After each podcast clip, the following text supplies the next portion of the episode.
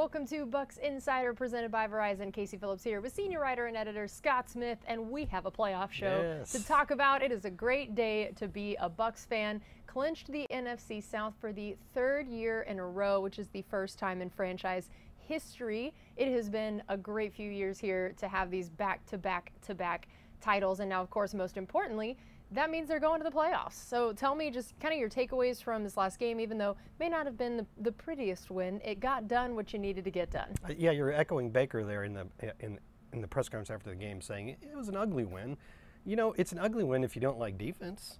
But uh, I saw some things that were pretty uh, spectacular on defense. Antoine Winfield, for the most part, and we'll obviously be talking about him.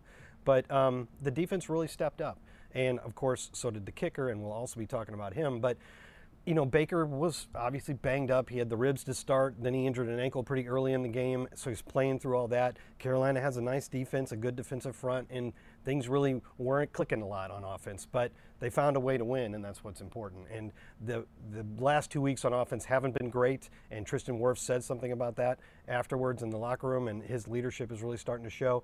But um, before that, the Bucs offense had really started to click, and I think that this team is confident that despite the last two weeks, they can get back to that, and they may need to because uh, Philly is a high-scoring team, and so you may have to score a bunch to keep up. Yeah, that's going to be interesting. And so you, you brought up Antoine Winfield Jr. It's impossible not to bring him up after every game and all the things that happen with the Buccaneers. And God, he just put on a show this week. It was splash plays and it was impact plays. And I think I can make a case for him just two plays individually saving 10 points. Exactly. And I'm like, what else do you want in a defensive player than that? Where single handedly, essentially, they are saving points. Yeah, it's you know he was named the NFC Special Teams Player of the Week.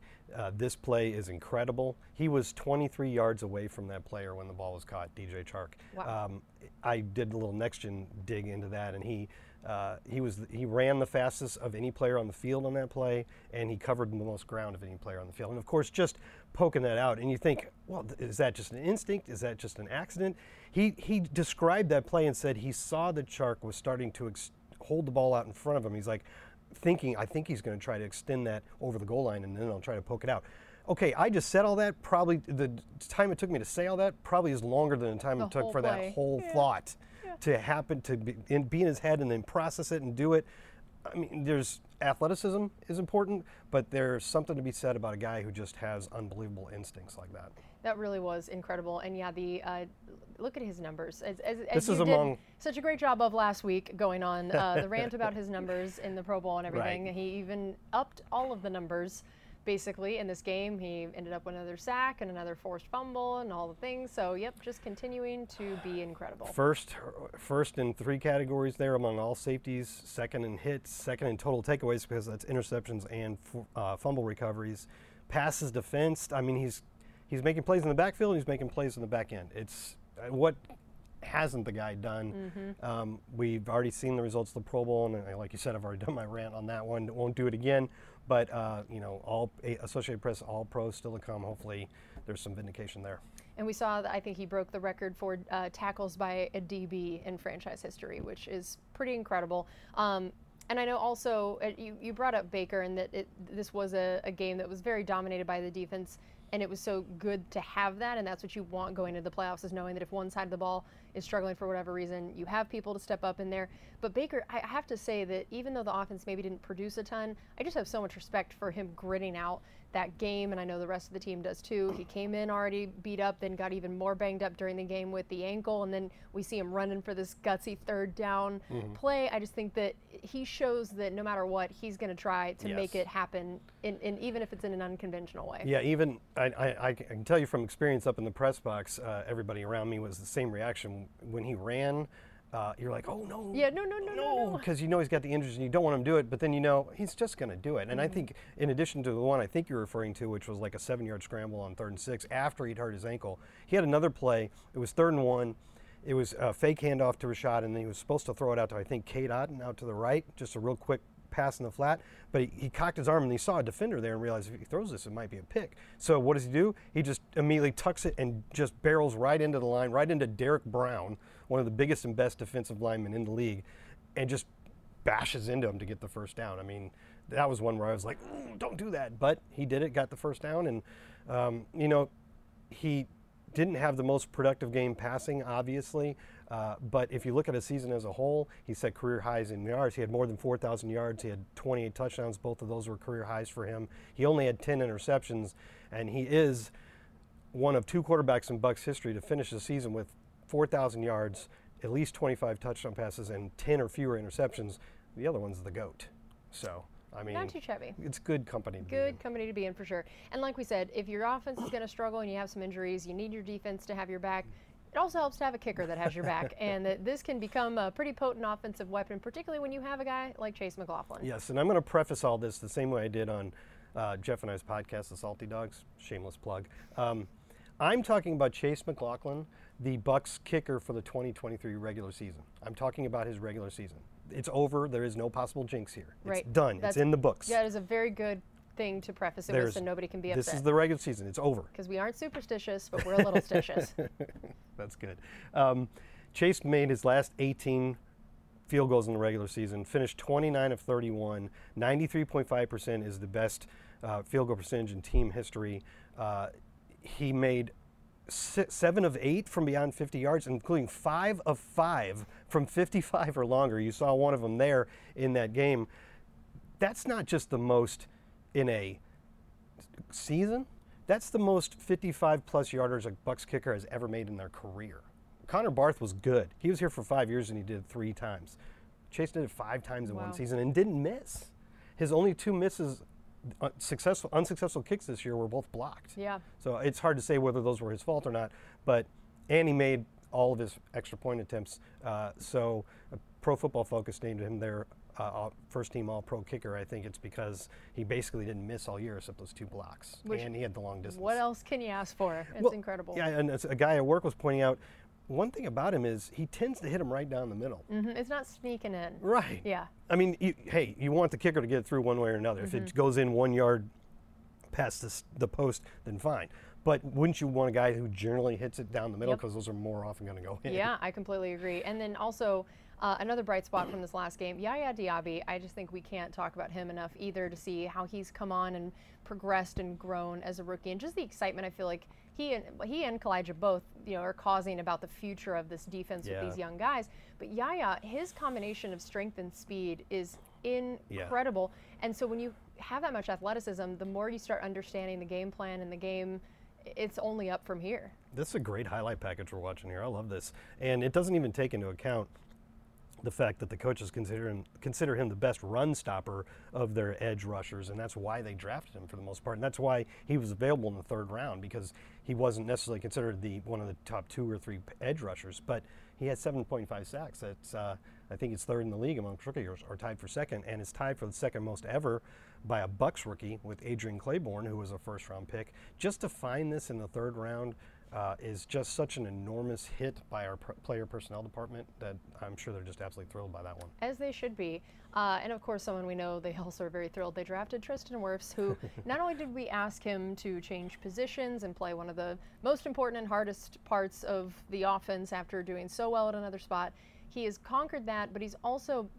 I don't know if he was asked or just knew he needed to do this, has stepped up in a leadership role. You mentioned earlier his speech after the game to the team, and it's just been thing after thing like that this year where you start to see him take on the not just do as I do, but also the vocal leadership role for the team both. Yeah, and I think that's an exciting development for the Buccaneers. And of course, he became a team captain for the first time this year, and it, it seems like he's taking that seriously. And what he was vocalizing to the team afterwards, you know, he said, "Great win, everybody celebrate. This is awesome."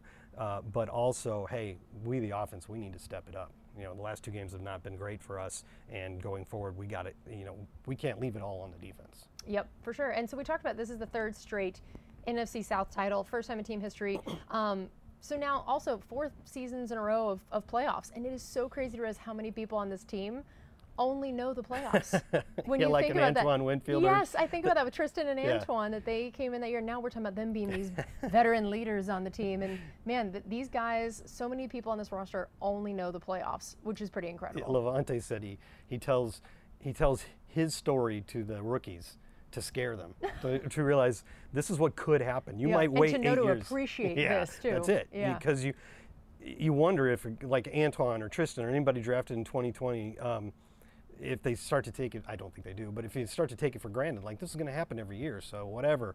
Uh, this doesn't necessarily come along all the time, and Lavonte certainly the one who knows that after eight years without the playoffs, and, and didn't know when Bruce Arians and then Todd Bowles got here that everything was going to change, and that he, you know he could have gone his whole career without going to the playoffs, and he's well aware of that. So he he definitely savors it. But uh, speaking of Todd Bowles, he's the first Bucs head coach to lead his team to a division title in each, each of his first two years. So uh, it's amazing. It's been a nice transition That's in that regard. Deal. Yeah. And I think that we still have not appreciated the fact that they have so much dead cap money.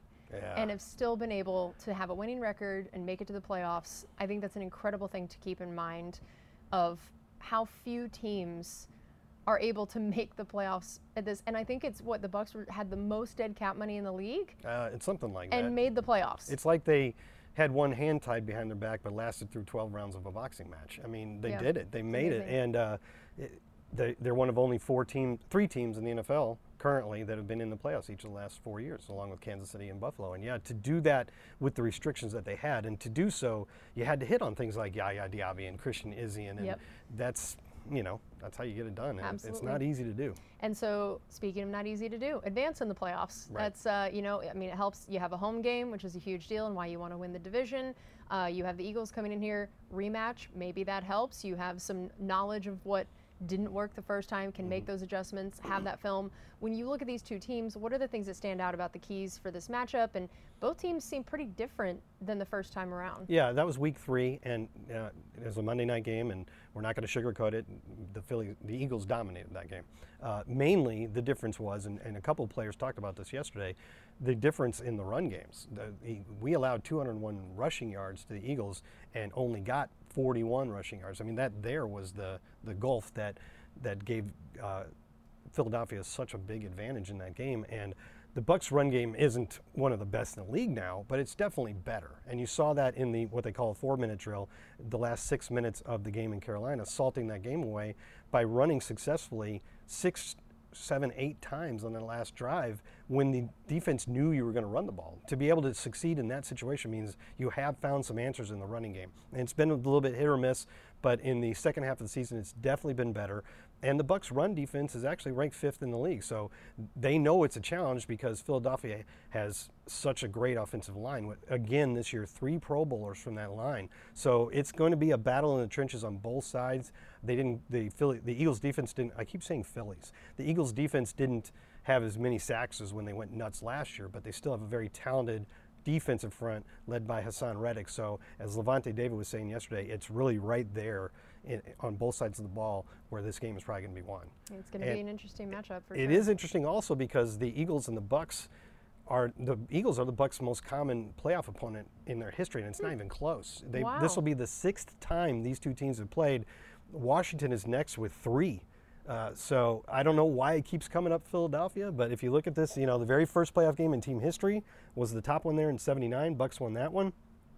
Obviously, you can remember that in 2000, 2001, those seasons ended very uh, disappointingly with lopsided losses in wildcard games in Philly, and that's why the game in 2002, the NFC Championship game was such a big deal because it was in Philly. Mm-hmm. It was the last game in the Veterans Stadium. It was the Rondé Barber play, and then two years ago, a more current iteration because Jalen Hurts was he was early in his starting career, but he was starting for that team, and the Bucs really handled that game in the wild card round, going up 31 nothing at one point. So and really handling Jalen Hurts well, but Jalen Hurts has definitely advanced since then. So it's a big question mark, as we show graphically there, what's going to happen this time around. All right. Well, that is going to do it for us on this edition of Bucs Insider. We hope everyone enjoys that game. We hope to see a lot of you out here at Raymond James Stadium, or at least following along on Buccaneers.com, and we'll see you next week.